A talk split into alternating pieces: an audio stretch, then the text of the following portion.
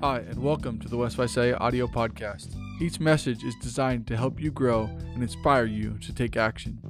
Please take a moment to hit the subscribe button and don't be shy to drop us a message if you have a question. Thanks for listening, and God bless. All right, so we've been looking week after week into the Gospel of John, and this is an amazing book in which John the Apostle is inspired by God to pen a biography of Jesus. But John's Gospel is unique from Matthew, Mark, and Luke. See, Matthew, Mark, Luke, and John all tell the story of Jesus. Um, but Matthew, Mark, and Luke are often referred to as the synoptics, meaning kind of the same. But John's Gospel is different. It doesn't say anything contradictory or anything like that, but it is different in contrast to Matthew, Mark, and Luke. What would be a reason why John's gospel would be different? A different audience. So if you're talking to a different audience, you're going to emphasize different things. Um, a couple months ago, me and Zinni together were teaching the elementary age kids on Sunday morning, and we talked about some of the same things we talk about in this class but I emphasized different points. When we were talking about Jesus calming the storm, we were talking about how he told his disciples that, Why were you afraid, you of little faith? And we talked a lot about the fears that kids have monsters under the bed, first day of school, things like that. If I was talking to you, I might mention maybe not monsters under the bed or first day of work, tax season, or something like that, relationship problems. That might be the fears that we would emphasize because of a different audience. What particularly is different, maybe, about the audience that John is addressing versus Matthew, Mark, and Luke? Yeah, so we're several decades from Jesus now. Jesus died around what year? Yeah, about 33 AD, around there. This is written maybe like 90. So 60, 50, 60 years after the time of Jesus, this book is written. So now you have a lot of Christians who maybe weren't ever around when Jesus was around. They're like us. You know, we weren't there firsthand when Jesus was on this earth. Now, we testify to the reality of Jesus all the time, but we weren't there when he walked on water. We weren't there when he healed the sick. So our faith comes from kind of a different angle. And also, thought processes of communities change over time. If you were to survey our country 50 years ago to now, is there different ways of thinking? Absolutely, there is. You see it in the political landscape, right? I mean, things change. There's threads and, and different waves of ideas that go about. Same thing in the first century. Toward the end of the first century, when John is writing this, there's a lot of um, this Gnostic thought that has come about, this dualistic thinking that everything flesh is bad and spirit is good, and there's a lot of misunderstanding about Jesus because of that. There's a lot of people that are denying that Jesus was the Christ or that he even ever existed. So John writes this gospel to say, look, let me prove to you that Jesus is the Son of God. And what he does is in this book, he lays out a bunch of witnesses to Jesus. And we talked a lot about these witnesses these last few weeks. Sorry.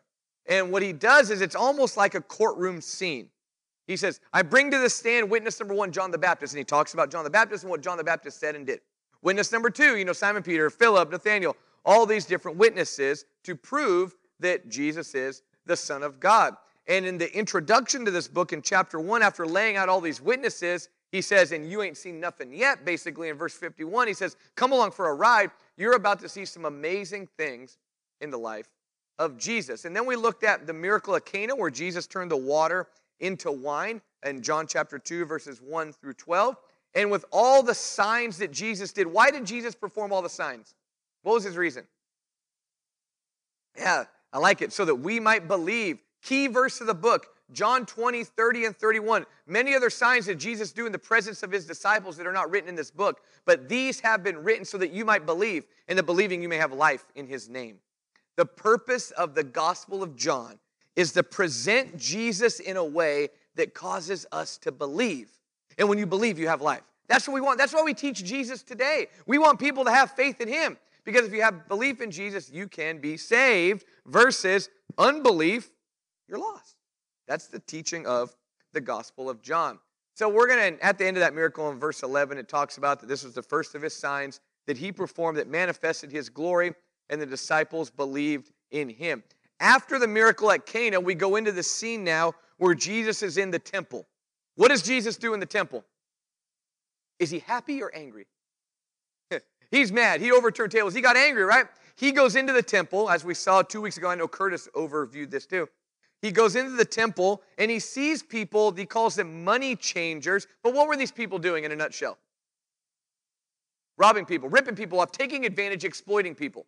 And God doesn't like that. So Jesus get angry. He cleanses the temple, as we refer to it. You know, he drives out the money changers. And I didn't know it, but Jesus had blue eyes, apparently, back then, according to this picture. I don't know if it's historically accurate. But anyway, Jesus drove the money changers out of the temple and he'd make everybody's upset about this. They're like, What are you doing? By what authority do you do these signs? And Jesus says, You want to see a sign? Here's what you're going to see destroy this temple, and what's going to happen? Three days I'll raise it up. Was he talking about the actual temple? No, what was he talking about? His body. Yeah, he said, Look, they are, they're still thinking physical. They're still thinking earthly temple. Jesus goes, You want to see a sign? And he's predicting his resurrection. Isn't that cool? Early on in his ministry, he's already telling them, I'm going to die and I'm going to raise. He predicts his resurrection. You destroy this temple, my body, in three days, I'm going to raise it up. And then you work through that text, and then we got into a section that we're going to look at today of Jesus and Nicodemus. And I know Curtis didn't get too far into this, so we'll review and then we'll pick up as we go. So, John chapter 3, if you just came in, we're in the book of John. If you're new to the Bible, the Bible is divided into two parts Old and New Testament. We're in the New Testament, and it's the Matthew, Mark, Luke, John. Fourth book, the Gospel of John, chapter 3. It says, Now there was a man of the Pharisees named Nicodemus, a ruler of the Jews. What do you know about Pharisees? Come on, do they have a good rap or a bad rap? Wayne says decent. Okay. A lot of times they cause problems with Jesus. Um, there, I'm sure there's decent Pharisees too. We know that. But Nicodemus is a Pharisee. And a lot of times when you see the Pharisees in the New Testament, they're causing problems with Jesus and his disciples. Um, anybody have an understanding of their doctrine a little bit? Like, what did they believe? Okay, they believed in angels and an afterlife, which was different from the Sadducees. Um, also, the Pharisees not only held to the Old Testament, especially the Torah, um, Genesis, um, Leviticus, Numbers, Deuteronomy, they also were really big proponents of following the teachings of rabbis, religious leaders. And they followed their writings in these books like the Mishnah and the larger volumes, the Talmud. And what they would do is they would filter all of their life decisions and practices through what was taught about the subject. Now, that's not necessarily a bad thing. Okay? I mean, if you want to see what did a bunch of smart people say about something, that's good research. That's fine. However, they kind of over time got to a point where they elevated the teachings of Jewish rabbis to almost equal to God. And now they're binding things that God hasn't bound and they're requiring things that God hasn't required and all of that. But you have Nicodemus here, who's one of these Pharisees. I don't think Nicodemus is a bad guy. Absolutely. I mean, I think it's probably why Wayne said they're decent because obviously here Nicodemus is a nice guy. Well, you have this man named Nicodemus. He's called a ruler of the Jews. He's a man of influence. And this man came to Jesus by night and said to him, Rabbi, we know that you have come from God as a teacher, for no one can do these, what word? What does it say? Signs, key word of the book. No one can do these signs that you do unless God is with him. Nicodemus comes to Jesus. What is striking about when he came to Jesus? I know Curtis talked about this too. When did he come? Nighttime. Why would he do that? Didn't want to be seen. He's scared a little bit.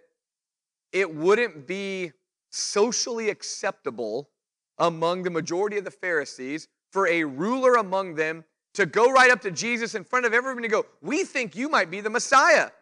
Oh, no, you don't do that. That's that's that's the end all. You don't don't do that. You don't post that on social media. That's that's a career ender right there. You don't do that. You know, you got to play the politics game a little bit here. You don't want people to know that you're interested in Jesus. And this happens today too. There's certain things, there's certain conversations that happen, there's um, beliefs that people have, but sometimes it's behind closed doors versus out in the open because they're afraid of what might transpire, which, by the way, we're going to talk about fear this morning in our sermon. But Nicodemus comes to Jesus and he says, We know and he calls him rabbi, which means teacher. We know that you have come from God as a teacher. So at least he acknowledges something special about him. And we know that no one can do these signs unless God is with him. So he acknowledges that Jesus is from God. He acknowledges that he is doing signs, and these signs are only possible if God is with him. Pretty cool. Then, verse 3 Jesus answered and said to him, and I love this, and I wish maybe there was other dialogue here. Okay, we're having just kind of bullet points. Maybe there was some more back and forth. Uh, to me, it seems kind of odd that Nicodemus goes, Hey, how are you? My name's Nicodemus. And Jesus goes, Truly, truly, I say unto you. Yeah, but maybe that's how Jesus talked. But he comes into Jesus, and Jesus answered and said to him, verse 3 Truly, truly, I say to you, unless one is born again, he cannot see the kingdom of God. Now, he would be a kingdom seeker, and we're going to talk more about kingdom as we go through this book. John doesn't talk about kingdom as much as like the book of Matthew, but ultimately, if you want to be part of the reign of God, you're going to need to be born again. So Jesus makes this profound statement What's Nicodemus' response? Uh, how do we do that? Yeah, we'll get to that point in a second here, Wayne. But yeah, how, how do we do that? That is a legitimate question. If I walked up to you and you never knew any Bible terms before, I mean, come on, we all grow, grew up hearing terms like, I'm a born again Christian. So, I mean, we get that a little bit. But let's say you're a Jewish person who's never heard that word before. And Jesus goes, You have to be born again. Whoa, what, what are you talking about? Because you're born one time. You know, there isn't a second time with that. That's not how the body works, okay? I don't know if there's any animals that do that, okay? So it doesn't work out that way. So Nicodemus is confused by this. I know I've told you this story before. One time when I was working for actually Brother Jerry Tyler, we were working in Exeter on his house that we were building. And on the way back from Exeter, I decided to pick up a hitchhiker, which maybe that's not smart, but Christians should be nice people. So I pick up a hitchhiker. And I ended up taking him because he was living on a ditch bank over behind, um, like by the Chinwith Get and Go over there. So that's where I was taking him. And so I'm having a conversation with this guy in the car. And I'm like, well, I'm picking up a hitchhiker, might as well be an evangelist too. So we start talking Bible stuff. And so we're talking back and forth. And he literally asked me this question. It was the coolest moment ever in my entire life. He said, You know, I've always been confused when the Bible says be born again. What does that mean? I was like, oh, There's a passage that talks about that. So we talked about it. But he asked the same question that Nicodemus asked. He said, What does a man have to do to be born again? How's that possible? Because Nicodemus in verse 4 says, How can a man be born when he is old? He cannot enter into a second time into his mother's womb and be born, can he? Verse 5 Jesus answered, Truly, truly, I say to you, unless one is born of water and the Spirit, he cannot enter into the kingdom of God. That which is born of flesh is flesh, and that which is born of the Spirit is spirit. Do not be amazed that I said you must be born again. Now, before we get into the specifics, I know Wayne mentioned like baptism and things like that here. We're going to talk about some of these specifics in a bit. But the overall idea that Jesus wants Nicodemus to understand is that the birth that I'm talking about is not physical, right? That's why he says, look, you got to be born of water and of, of spirit. There's, there's a spiritual element to this. Now, Nicodemus might be confused by this a lot. Um, he probably had a familiarity maybe with John's baptism already. John the Baptist has been baptizing people and that kind of idea, telling them to repent for the kingdom of heaven is at hand. Baptism does have a teaching throughout Scripture of a renewal process. Even in the Old Testament, there was a cleansing, a, a, a do over kind of idea. But then when we come into the New Testament time, you know, we see obviously for the remission of sins that happens. But he says one is born of the water and of the Spirit. And this idea of the Spirit being involved in it is Jesus' way of saying, look, what we are talking about is on a plane that's on a whole nother level than this earth. We're not just talking about a physical action. It might be a physical action, but it has spiritual repercussions to it. For example, um, let's say we take communion, okay? You, you take the bread, which represents the body of Jesus, drink of the cup, which represents his blood. In and of itself, all we're doing is eating a tiny piece of dried out bread and drinking grape juice, right? I mean, that's putting it very crassly. However, that physical act transcends to a spiritual reality of us remembering what Jesus did on the cross. There's a communion that takes place between us and Him. There's another level there to it. Baptism is the same way. When we are born of the water, yeah, we're just getting wet, but there's something that happens on a spiritual level too. Nicodemus is confused by this, and we'll talk about that in a second. But let, us open it up. Questions or comments so far up through verse 5? Yes. I, they didn't call it being born again. You know what I mean? I think that's what threw him for a curve. If Jesus would have told Nicodemus, hey, by the way, if you are ceremoniously washed in my name, you can enter the kingdom, he probably would have understood more what Jesus was saying. But Jesus does this a lot where he will try to get people to think deeper. So he throws out this phrase instead of just saying, hey, go down to the mikvah, that's what they call these immersion pools that you have by the temple, and be dunked, and then you can be my child or whatever. That wouldn't have got him thinking. He wants Nicodemus's wheels in his head to start turning. So he says, be born again. Well, now you're thinking, well, what do you mean by that? A new birth, a new beginning? What, what is all this? A transformation process? I mean, there's, there's a deeper level here than just a checklist, I did this, I was washed, that kind of idea. There's a deeper meaning to this. Other questions or comments? He did. And, you know, I don't want to fault him for that because he did what no one else was doing. Yeah, he went at night, but he did go. And by the way, he got to hear one of the most amazing lessons that Jesus ever taught. Okay? He got to hear about being born again. He got to hear about the serpent in the wilderness. He got to hear that John 3:16 verse that everybody quotes, right? That was the sermon that Nicodemus heard that was him going to Jesus and just talking to him, asking questions, saying, We got some questions. Man, what about lessons for us? I mean, imagine what we would hear if we just got up and went to Jesus. Nicodemus got to hear the sermon that that even today football players are putting on their little, what do they call that? It's not eye makeup. That sounds not manly.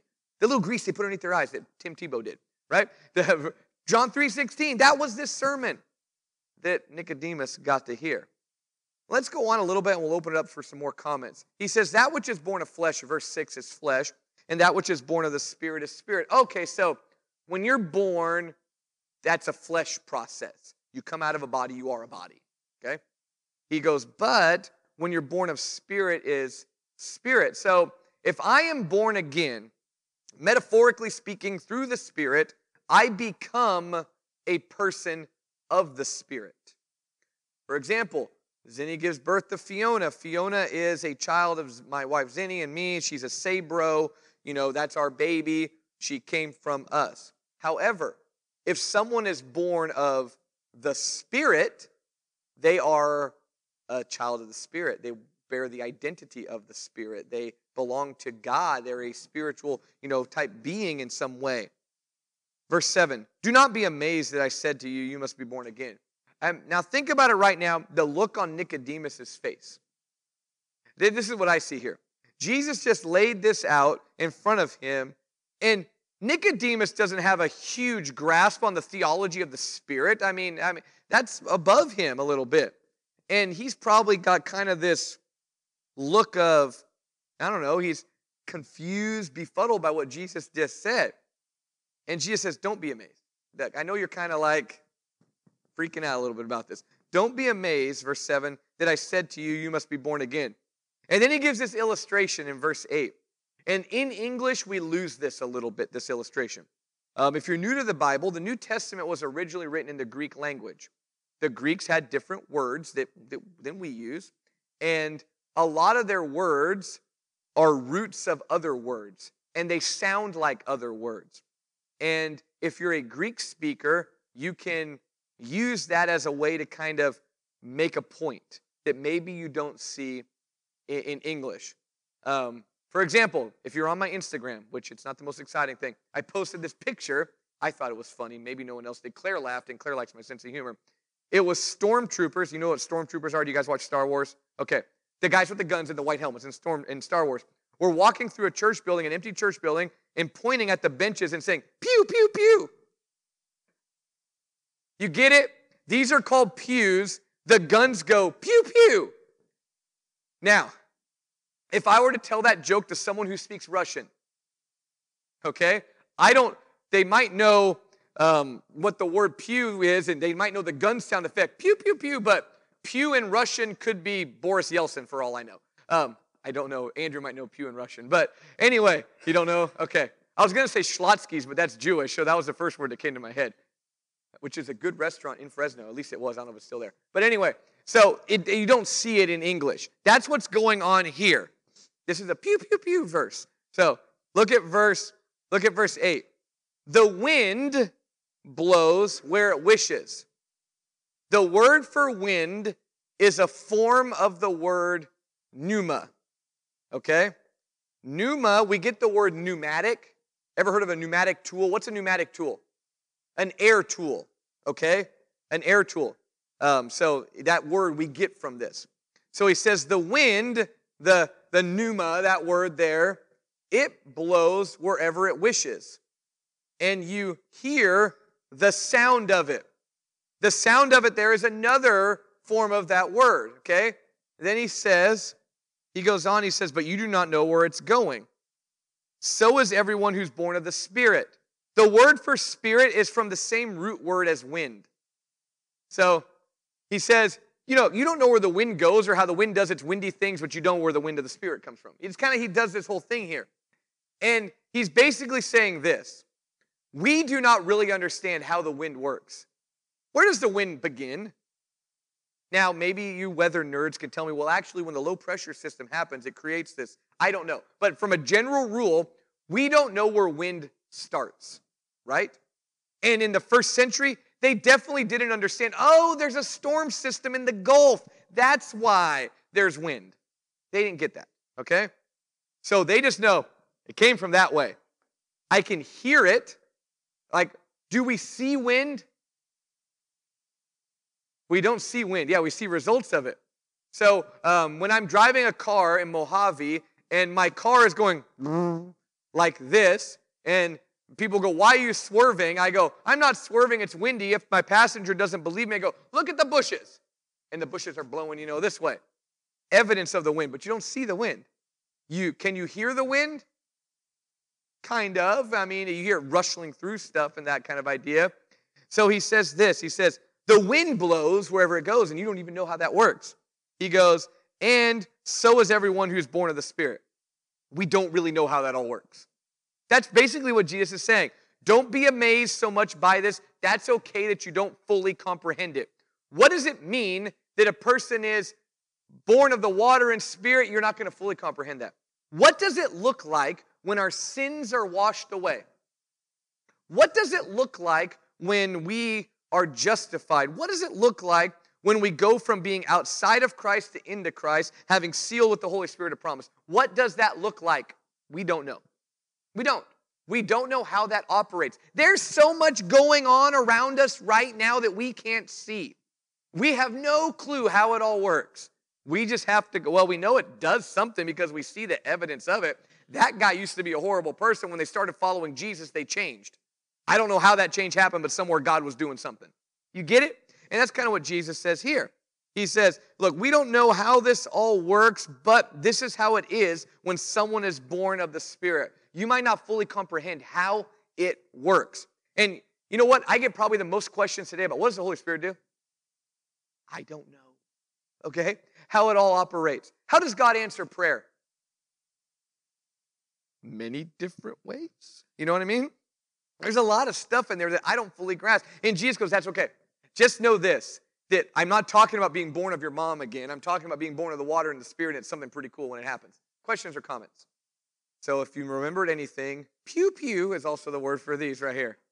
but no. But wind and spirit and blowing is all the same word, just different forms of it. And they would have got that. Nicodemus would have been like, wind, blow, Spirit, what are you doing? He would have been kind of like baffled by it too. Yeah. It's okay. You don't have to get it. You know, sometimes we want to understand everything. I've been trying to wrap my mind around the devil in the Garden of Eden this last few weeks and like how that all operated and how come Eve didn't seem confused when she saw the devil. And like, I mean, like, oh, I don't know how spiritual beings work. And that's kind of this idea here. I, they, it's okay to not fully grasp the Spirit. Yes, and then Don. Yeah, leave some of that stuff up to him. Absolutely. Yes, Don. There's a difference between maybe just factual intellectual knowledge and experiential knowledge. And when you've experienced it, comprehended it, came to the conclusion through the evidence and all that, it's a whole nother level than just, here's what it is. And Jesus does that a lot. In the book of Matthew, which we studied through a while back, what is one thing that Jesus does a lot in his teaching that's designed to get us to think? Parables. Parables. He speaks in these abstract illustrations, and he, at a lot of the times at the end of them, he makes this phrase that says, What? He who has ears to hear, let him hear. Those that are really willing to listen and dig, and they're going to get this, but others not. So I think Don's probably right. Jesus wants Nicodemus to, to think a little bit here. Well, verse 9 Nicodemus said to him, How can these things be? Like, I, how, how is this going to happen? Because this is totally different than how it does not compute, right? I mean, have you ever maybe sat down and were reading through the Bible and all of a sudden you're like, that doesn't line up with what I always thought it said?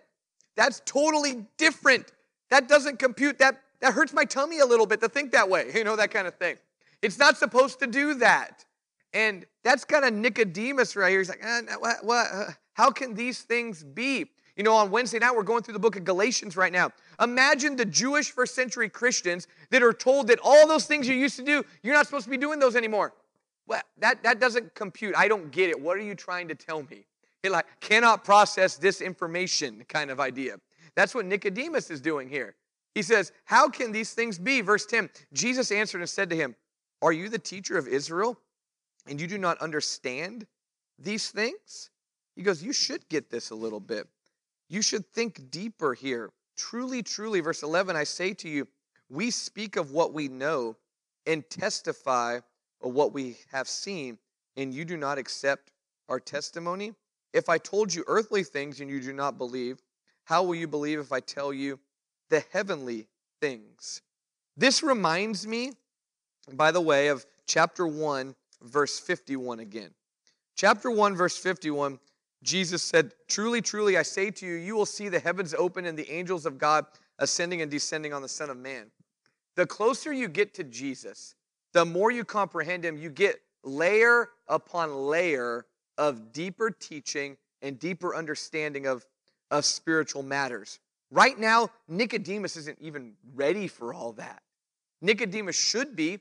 He's a teacher of Israel, he's a person of influence. He should get some of this. He goes, and you've, you've seen evidence, you've seen our key word, testimony, and yet you don't, don't accept the testimony. And I think he's speaking in general terms here. There's people out there that are seeing the evidence, but they're not accepting it. The whole book of John's about this evidence, but he's not accepting. So then Jesus goes, If I told you about earthly stuff and you didn't get that, how are you going to comprehend heavenly things? This is just the beginning. I'm giving you an illustration about birth. That's an earthly process. We understand how that works. When I start giving you the deeper knowledge of the kingdom of heaven, if you don't get this, how are you going to comprehend that? There's so much more out there for you to experience. Thoughts on this? Comments? Yes, Yvonne. Yeah. Yeah, we learn stuff all the time. And yeah, we start off with a real physical, basic kind of idea. As we talked about on Wednesday night, if you're in that class, that the old law, the way it was operated, like the Ten Commandments and all that, was very much juvenile in how it operated. It was designed to help children, you know, and that's kind of what Paul says in Galatians that now you've grown up. Time to put away the tutor, is what he says. And now you move on. And it's the same way with as we grow closer to Jesus and understand his word and his will. This last year with COVID stuff and all that, I spent more time in study than ever. I've grown cra- like crazy. And, and it's, I'm like, how come I didn't know this? I've been preaching for 15 years. I must have been an idiot 15 years ago when I started. You know what I mean? You ever feel that way? And that's how it is when you get deeper and deeper into it. And Paul or Jesus here tells Nicodemus, look, I'm starting you with this, but I want you to get over here. But you got to comprehend these earthly things first. And then, man, you're going to see some amazing heavenly things. Other comments? Yeah, there's so much that God does that we can't comprehend how He works. And sometimes, maybe looking back on a situation, we can say, oh man, I totally see the hand of God in that. But at the time, we're like, this isn't working. You know, that kind of idea. Um, I, I want you to also think here because in a second, he's going to give an illustration. Sometimes in Bible circles, we refer to these as types and antitypes, shadows and foreshadowing. He's hinting at this already here, too. He's telling Nicodemus if you can start thinking spiritually here, if you can move past these earthly things, you're going to get some knowledge of things that are going to blow your mind, is basically what it is. So look what he does here. He says, verse 13, no one has ascended into heaven but he who descended from heaven, the Son of Man. There's no one that you are going to interact with that is up there in the realm of God. Okay? And I know you think, well, I thought you're going, a lot of people go to heaven. He's not talking, I don't think about that. He's talking about where God dwells. There's that place. And he says, there's no one that you're going to interact with that has been with God except the one who descended from heaven. Who's the one who descended from heaven to this earth? Yeah, Jesus Christ. We call that the incarnation and all of that process, but that's Jesus. Everybody else dies and will ultimately go with God somewhere, but Jesus came from the realm of God and came to earth. Spiritual realm to physical is what Jesus did. He's the only one who does that, which, what a huge um, statement he's making to Nicodemus here. This is early in Jesus' ministry, and he's referring to himself as the Son of Man, which he does often. That's kind of his, he appeals to his humanity. But he's telling Nicodemus basically that he came from heaven. I can't think of maybe anything before that where he did that. But here he says he descended from, from heaven. That's a big statement. Nicodemus's brain is probably spinning in his skull right now as all this is going on. He, this is hard to uh, comprehend. And then he says, as Moses, oh, he goes, I get Moses, I know Moses, right? He's, he's a Pharisee. He knows about Moses. So then he gives an illustration that he would get. He says, As Moses lifted up the serpent in the wilderness, even so must the Son of Man be lifted up, so that whoever who believes in him will have eternal life. This is an example of the spiritual level of the things that he wants Nicodemus to understand. This is another layer of depth of knowledge here. Nicodemus knew the story of Moses and the brazen serpent. If you're not familiar with it, um, in the Old Testament, the Israelites were doing things they weren't supposed to do. God punished them by sending a bunch of snakes to bite them. And they could live if Moses held up this like bronze snake on a staff, and if they looked upon it, they wouldn't die. It's the same symbol that's on your medical alert bracelets and all that. That's that same symbol about that serpent. Because you look on it, you're healed, you don't die. That kind of idea. So that's the story. He goes, as Moses lifted up. So Nicodemus goes, I know that story as Moses lifted up the serpent in the wilderness. Okay, people looked at the serpent and they lived. He said, So must the Son of Man be lifted up, so that whoever believes in him will have eternal life. Nicodemus has no clue what Jesus is talking about here. Now, we do because we see the whole story. Nicodemus later is going to get the whole story too, but he doesn't really know what's going to happen just yet. Jesus is going to be lifted up too on a stake, you know, figuratively speaking, all that. He's going to be lifted up like that serpent. When? On the cross. Look at verse 16. For God so loved the world that he gave his only begotten Son, that whosoever believeth in him will not perish, but have um, eternal life. That's what's going to happen. So he's telling Nicodemus that just like in the Old Testament, when Moses had that snake on a staff and people looked on it and believed and they were healed, I, the Son of Man, will be lifted up too and those who believe will have eternal life. Nicodemus has no clue right now, and that's okay because the disciples didn't have a clue about this, and let's not be arrogant, none of us would have a clue what he's talking about there, too.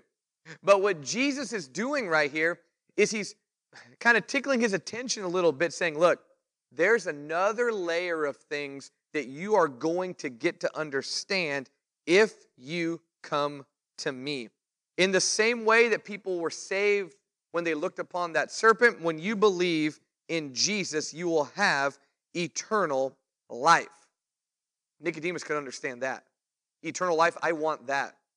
So he said, born again here, born of water and the Spirit, believe in him, you will have eternal life. That's what we want. That's what Nicodemus wants, and that's what Jesus offers. Any thoughts?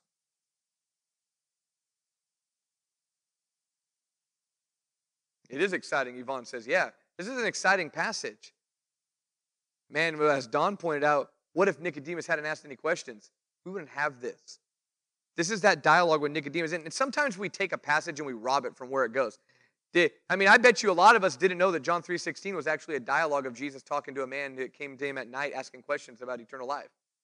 Probably didn't know that. But yet, when you start to see it in its context here, it brings more. So now look at this next point that Jesus tells Nicodemus, which he's still talking to him. So Nicodemus is sitting here probably baffled at all of this, and his mind's getting open with the scriptures here. He says, For God so loved the world that he gave his only begotten Son that whoever believes in him will not perish, but have eternal life. For God did not send the Son into the world to judge the world, but that the world might be saved through him. So much here. And we can spend probably a whole quarter talking about just these few verses here. But look at what Jesus tells Nicodemus. And again, Nicodemus probably doesn't comprehend all of it. But the first point he tells him is you got to believe, verse 15. Then he says, For God so loved the world, the cosmos, the creation. He loved it so much that he gave his son. Okay? Now, I know our, our common translation of this is only begotten. We talked about this word earlier back in chapter 1 as well. This phrase begotten, I don't like that word. I think it, it loses some meaning here. Because when we hear the word begotten, we think of birthed out, or at least to me, I don't know that way. Jesus wasn't made in the same way that humans are made. It's special there.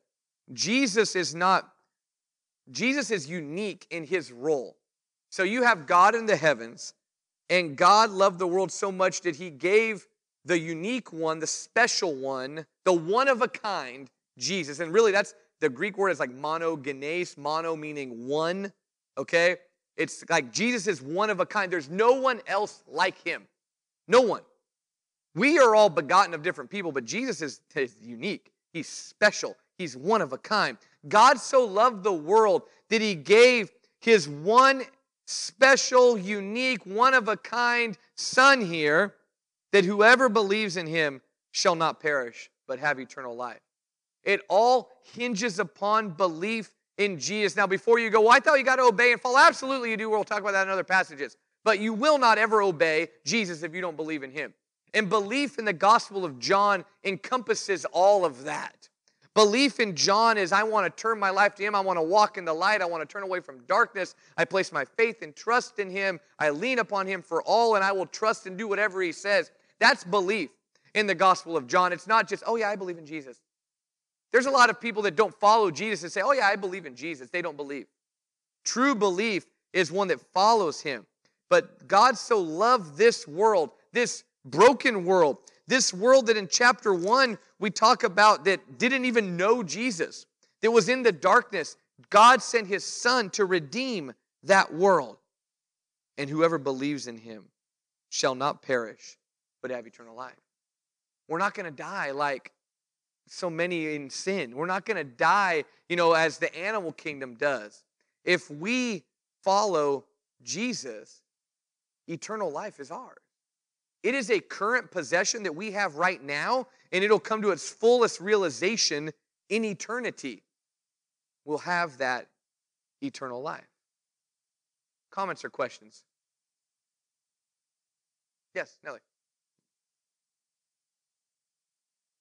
So Nellie answer asked if you didn't hear that did Jesus have or did Nicodemus have faith in, in Jesus because he did come and he did as Nellie mentioned he acknowledges some things. He says, I know that you have come from God as a teacher, for no one can do these signs unless God is with him.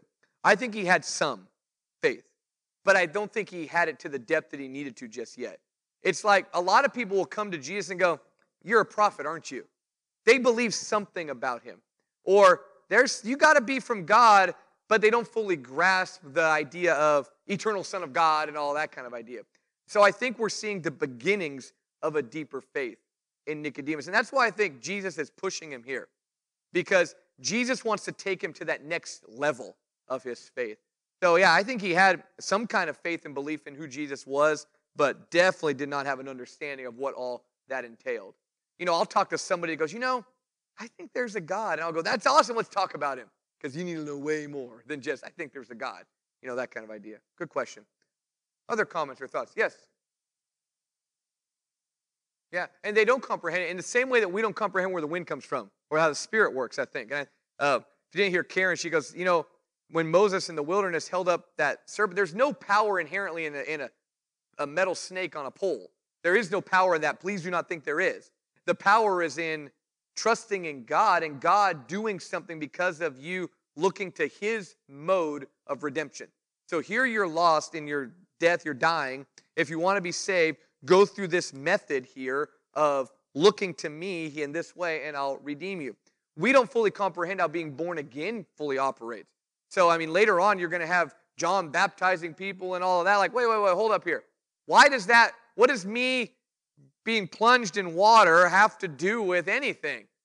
It doesn't, but it does when it's on the basis of belief and faith, and there's a spiritual thing that happens there. Also, it's kind of neat when you see this that way back in the Old Testament, God did something that had a specific purpose at that time that was actually foreshadowing something that was going to happen a whole long time later in the future. And that's the cool thing about scripture is as you start looking through the Old Testament and looking at the new, you're like, wait a second, there's all these things that line up, all these coincidences, right? These shadows and foreshadowing and all these connections. You're like, wait, and then you start reading how the New Testament makes those connections. Like, as Jonah was in the belly of the fish three days, so shall the Son of Man be in the earth. Like, whoa, how'd that work? Yes.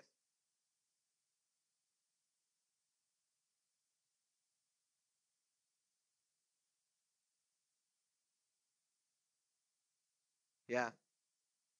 We're not willing to think spiritually. If you didn't hear Yvonne, a lot of times we're like Nicodemus, where we get it on the physical level, but we're not thinking spiritually minded. And John wants us, and Jesus does here, to think that spiritual way. Well, we're going to have to stop right there. We are out of time. We'll have about a 13 minute break, and we'll come back in here for our worship time. Please feel free to greet people and, um, and, and make everybody feel welcome. And we're glad you're here. We'll say a prayer, and then we'll be dismissed. Let's pray. Our Father in heaven, thank you so much for the Gospel of John. We pray that we will have a deeper level of faith and understanding of what it means to be born again. And may we live as those that have been reborn in you. And may we teach your message to others. It's through Jesus we pray. Amen. All right, you're dismissed before our worship time.